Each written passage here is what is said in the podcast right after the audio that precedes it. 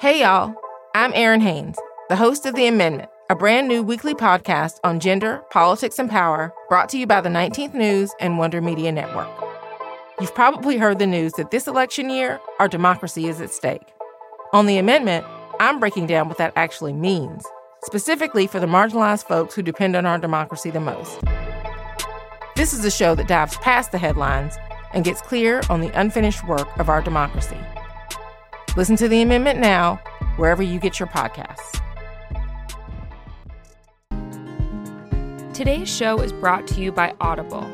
Since I started Wonder Media Network, I've really come to realize how much I didn't learn in school about the role of women in American history. Luckily, there are lots of books out there that can help fill the gaps. I listen on Audible. Whether you want to stay up to date with the latest political must reads, or you want to escape politics altogether, Audible has an unmatched selection of audiobooks and original content to peruse. I'm currently switching off between The Woman's Hour and Crazy Rich Asians. Sometimes you need a little of both.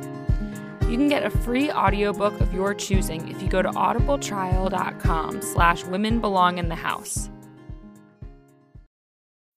The midterm elections could make history because women are claiming a seat at the table. The structures were built by and for certain people, and women weren't around the table when those structures were being built. America may be finally calling the question Do white men still have a singular claim on real power in our politics? I'm Kai Wright. Join us for the United States of Anxiety Gender, Power, and the Midterm Elections, a podcast from WNYC Studios. Subscribe wherever you get your podcasts.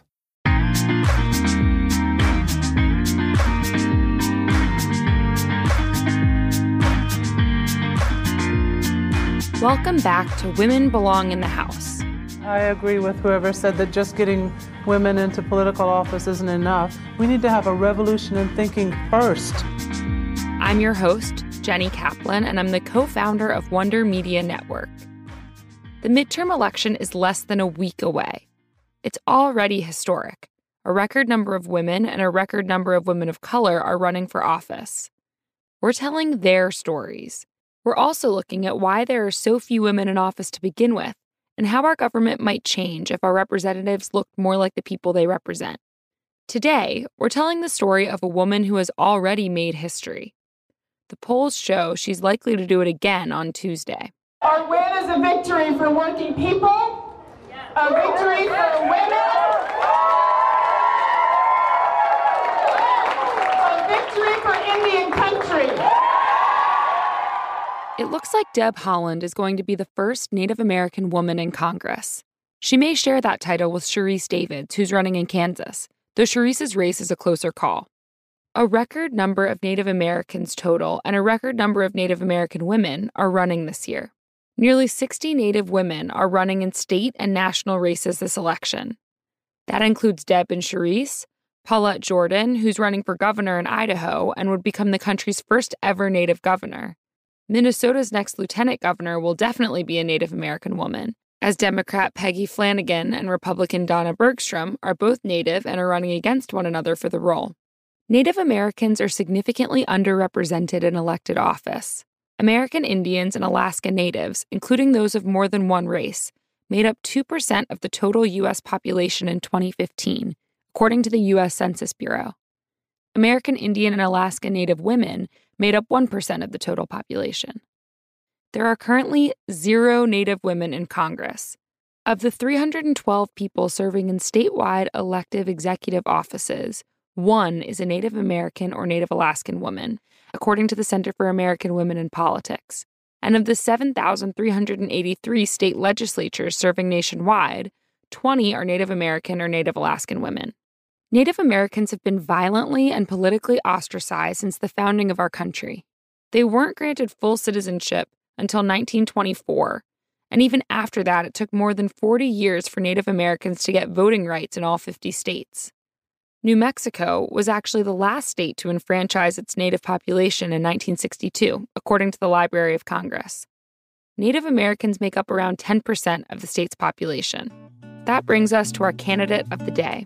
Let's meet Deb. My name is Deb Haaland. I am the Democratic nominee for New Mexico's 1st Congressional District, and I am 57. Both my parents are veterans. My dad was a 30 year career Marine and combat veteran in Vietnam. He is a Silver Star winner, so he's buried in Arlington National Cemetery. My mom was in the Navy and she ended up as a 25 year federal employee in Indian education here in New Mexico. She lives at Laguna Pueblo currently. She is 83. So, as we were growing up, my dad was transferred a lot to various military bases, mostly all over Southern California and also in Virginia. So, we kind of crisscrossed the country many times and sometimes moved from point A to point B in Southern California. We were stationed at Camp Pendleton. Uh, my dad was a drill instructor at MCRD, the Marine Corps Recruiting Depot, for a time. So we just did the move a lot. I went to 13 public schools before I graduated from Highland High School here in Albuquerque. But in between all of that, if my dad, he was stationed overseas, we would go home to see my grandparents a lot. My grandparents were products of the assimilation era, so they lived and worked in Winslow, Arizona for a while. By assimilation era, Deb is referring to U.S. federal policies that attempted to force Native Americans to embrace U.S. and European culture. They worked on the railroad.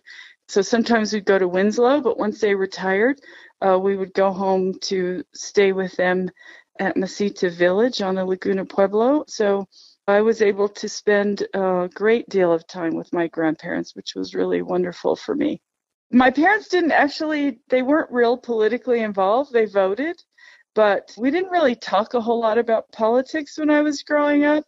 Once I became older, you know, I realized that I was a Democrat, unlike my parents. So I definitely feel that with respect to my community involvement, my dedication and, and my community service essentially was definitely shaped by my parents because they served our country. So I feel like in that respect, they helped me to realize how important it is to serve my community. Deb started working at a young age. She's had a variety of careers. I started working when I was about 15. I started working at a local bakery here in Albuquerque.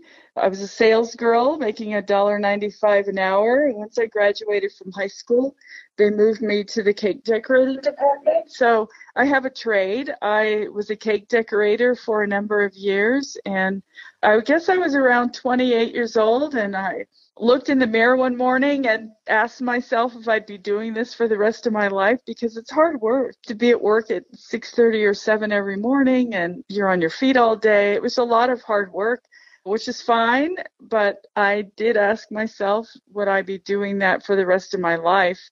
And it was then I decided that I should get a college education. So I applied to UNM and got in.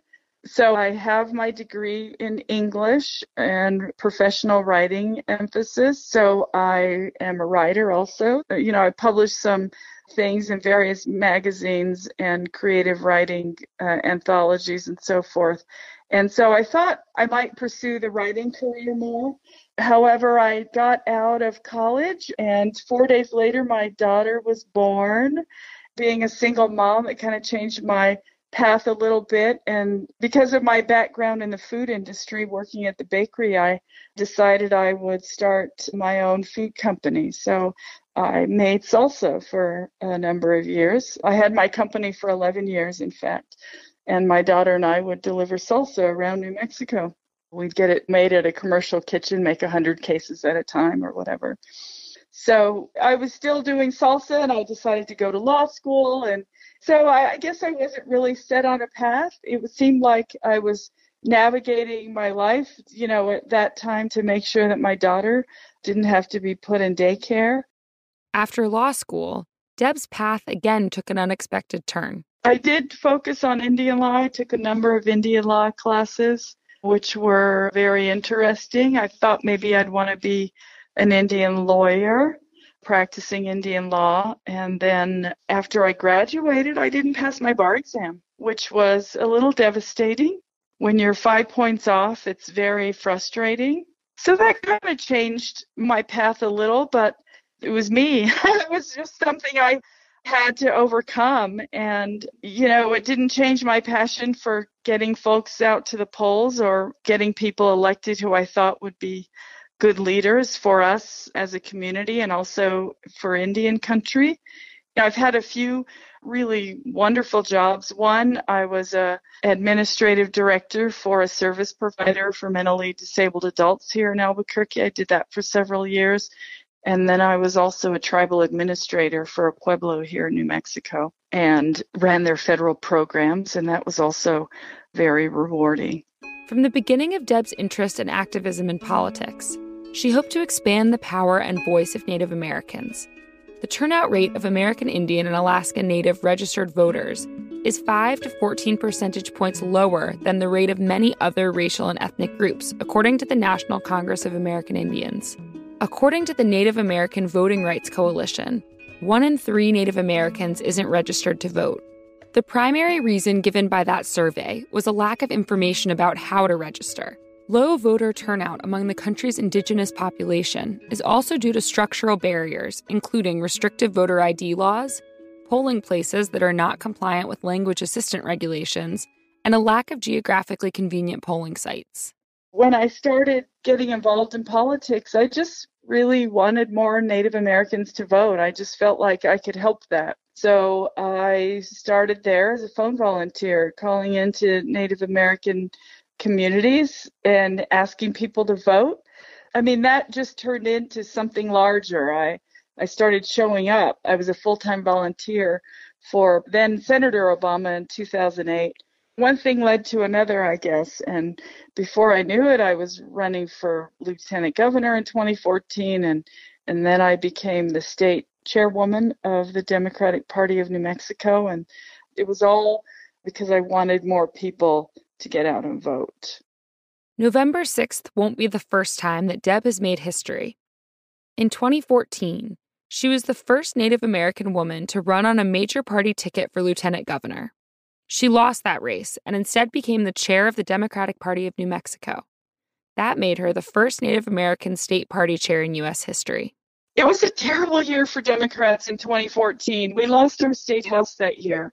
The morale was not good. We had a Republican governor in office who was making terrible decisions about our behavioral health care system and our education system.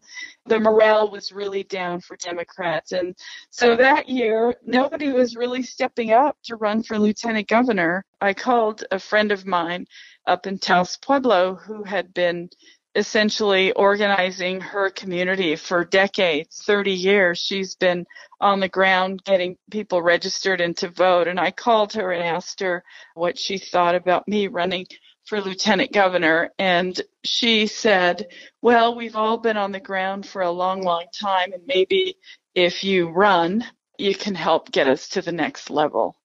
And so i thought maybe I can do this. Maybe I can get more people involved and engaged and energized. Many of the women we've spoken to this season have cited President Trump's election as a reason they decided to get into the race. Deb was already in the center of things in New Mexico during the 2016 election. She saw then that rallying voters against the now president could be an effective strategy. In 2016, I was the state chairwoman of the party. We messaged very heavily against Trump's campaign, and our message resonated with voters, and we won across New Mexico. We won. The Democrats, we won our state house back. We increased our seats in the Senate. We won two out of three statewide elections. Hillary Clinton won with 8% of the vote.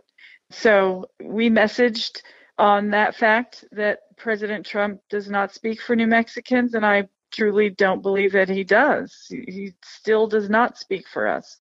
Deb is a great example of the fact that many of the women who are running this election may be running for this particular position for the first time, but it's not their first foray into activism.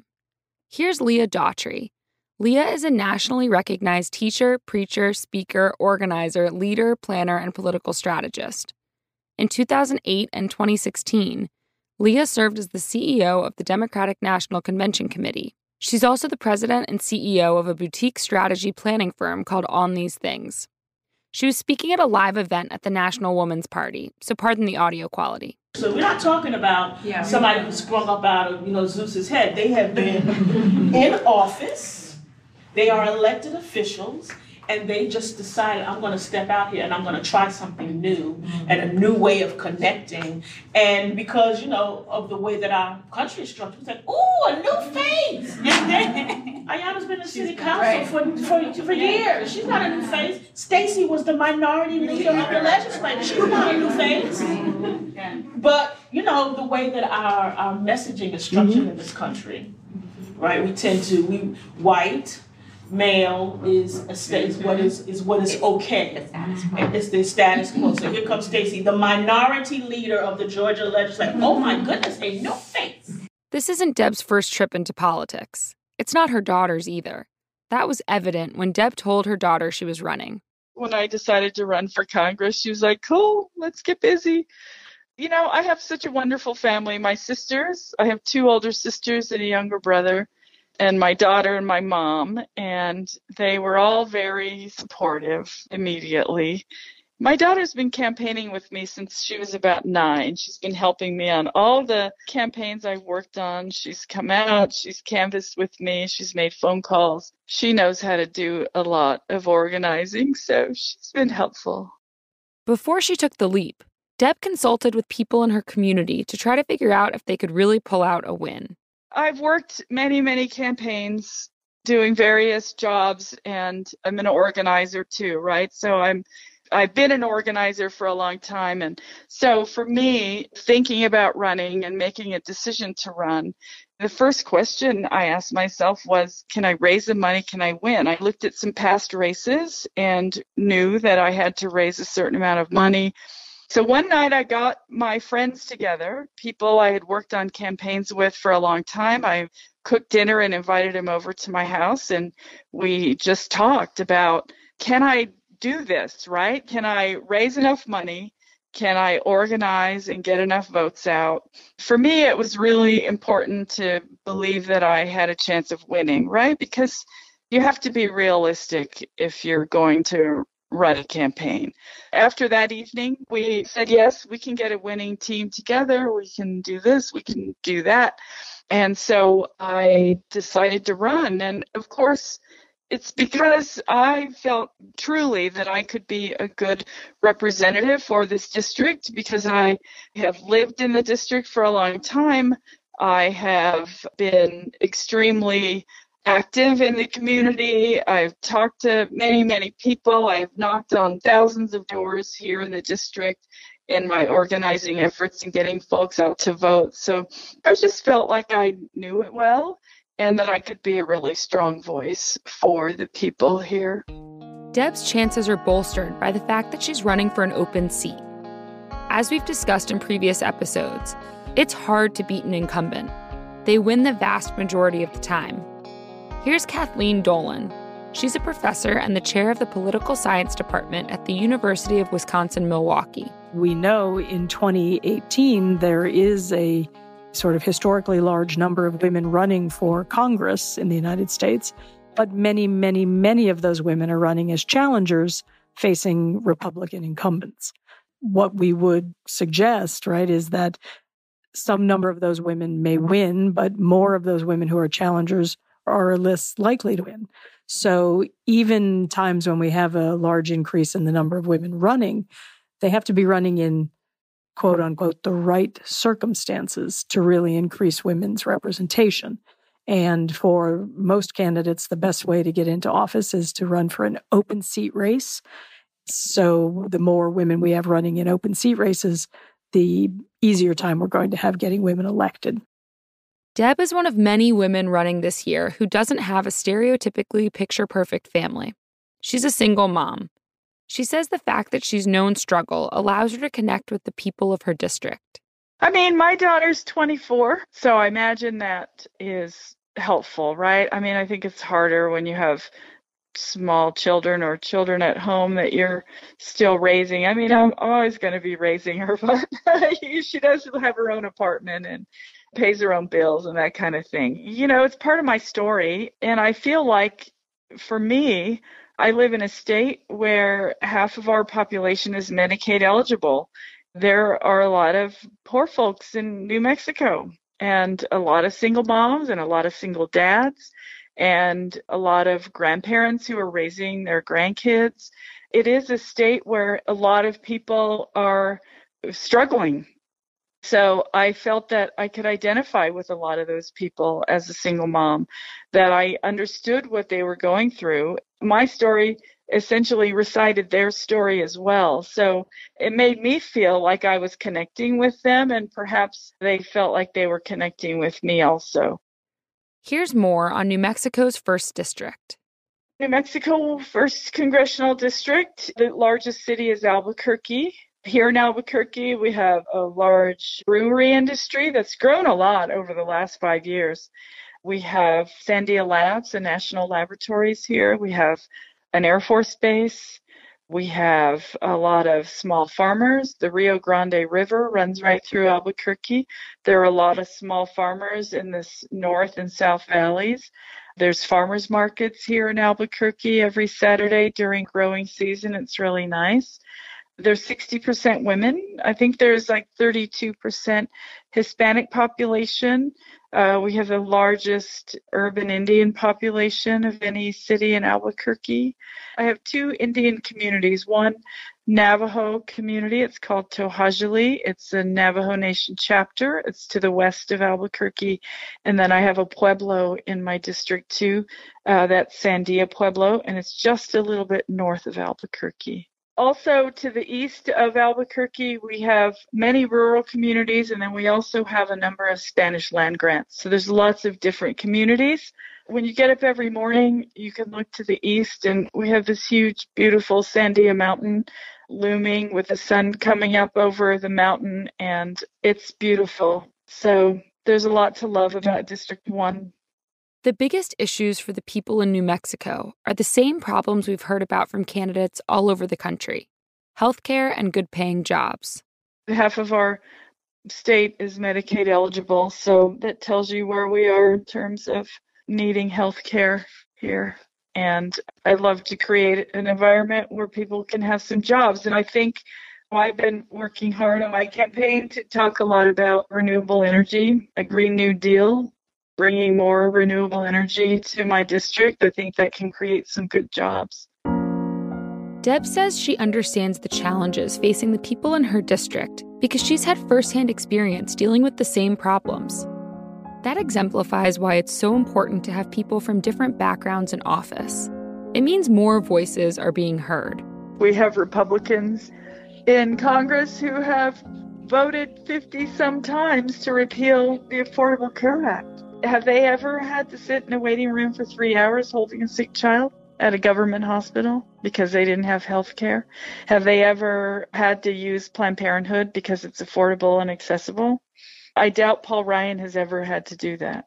Why should he make a decision for someone like me, a single mom who has had to sit in a waiting room of a government hospital for three hours and who has had to get her health care from Planned Parenthood because it's affordable and accessible. I just feel like more than anything, we need people who understand what it's like to struggle, you know, who understand what it's like to have to put food back at the grocery store because you don't have enough money to pay for it. Sometimes I think about when I was growing up and we used to visit my grandparents, we'd visit them at the Pueblo.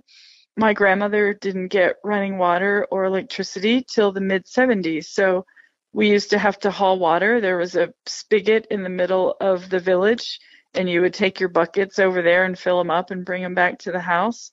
And in the morning, when you washed your face and brushed your teeth, you know, you just used a tiny little amount of water because you couldn't waste anything. You were the one who had to go haul the water back to the house. So you're very cognizant about what you're using, like what of the Earth's resources you're using, and how you try to be conservative with that. We just need people who have lived experiences who can understand what other people are going through. And there's still people right now to this day in New Mexico who don't have running water and who don't have electricity. I want to go to Congress to fight for those people. Taking on the fight meant turning a blind eye to the people who doubted Deb could win a lot of people were excited about New Mexico sending the first Native woman to Congress, that it's about our state and how we care about diversity. For another thing, though, when I first started my primary election, there were a number of folks in the state who said I couldn't raise the money, who were very negative about me running. I couldn't assemble a winning team. I ended up winning my primary with close to 41% of the vote with six candidates on the ballot. I remember on election night, I talked to a couple radio stations who, you know, were doing live election night coverage. And in both instances, they were just, oh, we're so surprised. We're so surprised. Aren't you surprised? Didn't, you know, did you think you would win? It was kind of like nobody expected me to win. Often, women of color are perceived to be less likely to win. Here's Ashanti Gholar. Ashanti is the political director for Emerge America, an organization that recruits and trains Democratic women to run for office. It's also a lot harder to raise money, particularly for women of color, because they're not considered to be viable candidates. And I hate that word, but people look at them, they're like, well, will the voters vote for them? Well, will donors give them money? How would they do on a debate stage? But at the end of the day, the only people who know what a district needs are the people in the district. If you want to hear more from Ashanti, check out our second bonus episode. For now, let's get back to Deb. You know, it's interesting how, for someone who's never been there before, right? For me, being the first Native American woman to get on this general election ballot, people were not expecting that. But in the background, we knew we had a good chance of winning because we had a really incredible ground game it was sort of like we were quietly working in the background, knocking on thousands of doors and engaging thousands of volunteers. And in the end, we won when, I mean, a lot of people expected me to win, but a lot of people did not expect me to win. So, so we surprised some, I think. Ground game can make or break a campaign. The more personal an appeal for someone's support or vote, the more likely it is to work. Here's Kate Catherall, Kate is a senior partner and co founder of The Arena, an organization that holds summits for politically interested people and supports campaigns. The Arena's mission is to convene, train, and support the next generation of civic leaders in order to create a more equitable and inclusive society. Kate's previously worked on campaigns all over the country. When we rank like the effectiveness of a given tactic, it trends in a way where the most personal stuff is the stuff that has the biggest effect, whether we're trying to persuade a voter or we're trying to turn them out. So as you would imagine, the stuff that's most impactful is the relational stuff. So people telling their friends and family to go vote or talking to their friends and family about why they're supporting a candidate or an issue. Then it's like face to face, sending text messages, stuff that's legitimately personal. And then the stuff that's sort of at the bottom of the spectrum in terms of effectiveness of a single touch is like TV ad, mail, you know, stuff like that that's less personal. There are exceptions to that, but in general, that's sort of how it works. With all of that being said, the impact of one conversation is still really small statistically. So like if we were to send out a hundred canvassers to go knock doors for an hour, the average number of votes that we could get from those 100 hours of canvassing by volunteers in the final stretch of the campaign where we're having like turnout conversations with people and helping them make a plan to go vote is about 27 votes. So if you have 100 volunteers out there knocking doors for an hour on a Saturday morning, you're netting about 27 votes on average. That really adds up, right? Elections are won by sometimes less than a percentage point, And so it's not to diminish the importance of that, but it's, it's small. the study that was really interesting was about how much larger the effect is when the conversation is actually with the candidate. This is not precise because I don't have the study with me and I, my brain for numbers isn't excellent, but I want to say that it said a candidate could have a 22 percentage point impact by having those conversations. So that's just way more than anyone else could ever have. And it's actually like the highest effect I've seen of any kind of contact. Across the US, Candidates who have focused on having boots on the ground and getting new voters registered are facing challenges from people who want to restrict who's able to vote. As the midterm elections rapidly approach, there's been a rash of voter identification conflicts in states across the country. Laws across the U.S. are being passed to make it harder not easier to vote. Since the 2016 election, nine states with Republican state legislatures have passed laws restricting the vote. A new voter ID law is in effect. North Dakota's House Bill 1369 revamped the state's voting requirements. The law didn't create an ID card, but instead listed information that needs to appear on a person's identification so they can vote. The name, a residential address, and a date of birth must all appear on the card. But here's the thing. For North Dakota's native population who live on one of the five tribal reservations, most people there use post office boxes, which can't be used as a residential address. From shortening or getting rid of early voting, to purging voter rolls, to malfunctioning voting machines, voter suppression could have a major impact this election. Here's Rebecca Traister. Rebecca is a feminist journalist and the author of Good and Mad The Revolutionary Power of Women's Anger what we're seeing is it's unprecedented or at least unprecedented within contemporary memory. So you have on the one hand all kinds of efforts to suppress votes and those are really working, right? We can see the Supreme Court just upheld a decision in North Dakota that effectively disenfranchises Native Americans. Brian Kemp, as Secretary of State in Georgia, is suppressing the votes of tens of thousands of Georgians, the majority of them African American, which is particularly egregious. I mean, it's egregious by any stretch of anyone's imagination, but Kemp himself is running for governor against Stacey Abrams, who would be the nation's first black woman governor. You see voter purges happening in states around the country. So, in some ways, the government in states and across the country is moving us back closer to voting circumstances in the Jim Crow South, for instance, when disenfranchisement was key to the perpetuation of the way that the government worked and who held power. At the same time, you also see real efforts to activate parts of the electorate who have not historically been reliable voters, especially voters of color and poor voters who historically haven't been treated by parties and their machinery as viable voters. There have been real efforts in lots of states to expand the electorate in that direction at the same time that state legislatures and courts are working to shrink the electorate. It's really hard to feel optimistic when it feels like the rules of the game continue to be rigged. It can seem not worth it to even bother.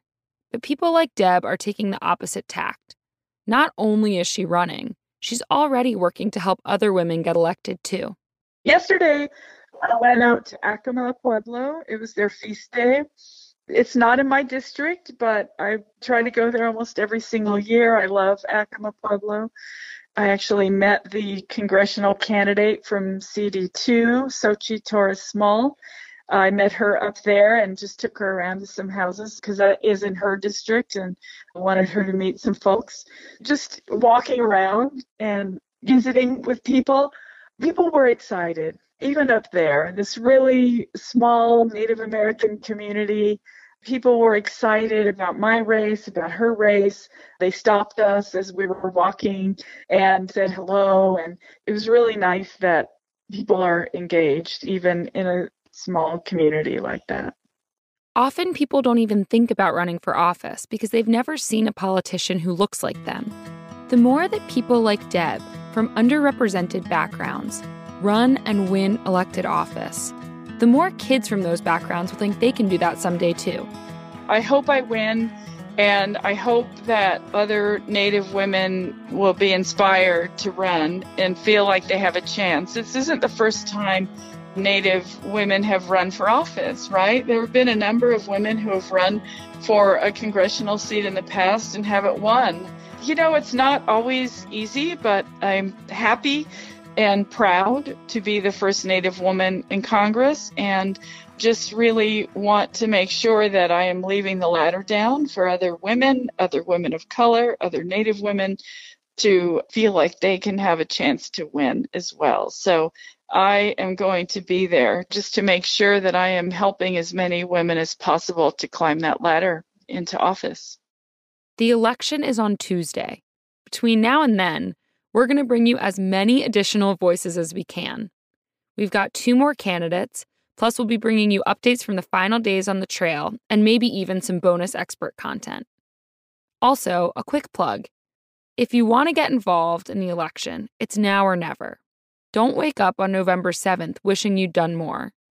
If you feel nervous or uncomfortable about volunteering, I totally get it.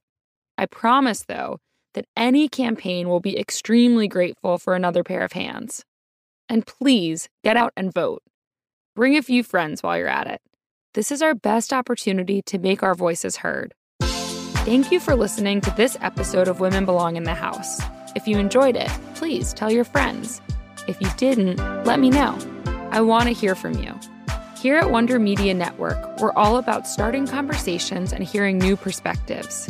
You can find me on Twitter at Jenny M. Kaplan, follow us on Instagram at WMN.media, or email me at pod at wondermedianetwork.com. Talk to you soon.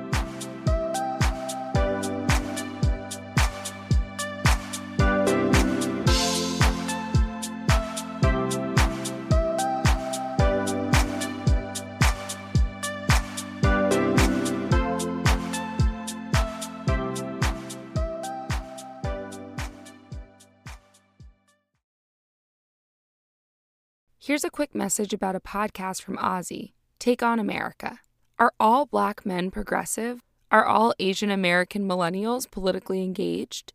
This special audio series brings together people of the same race or ethnic background in order to shine a spotlight on their diversity and cut through the cultural stereotypes. Explore the range of opinions among groups of people who are often presumed to vote as a bloc. Get an inside look into the conversations these communities are having among themselves. Based on the groundbreaking TV show, Take on America with OZY is now available as a podcast. Check it out. Take on America, the podcast, on Apple Podcasts or wherever you listen.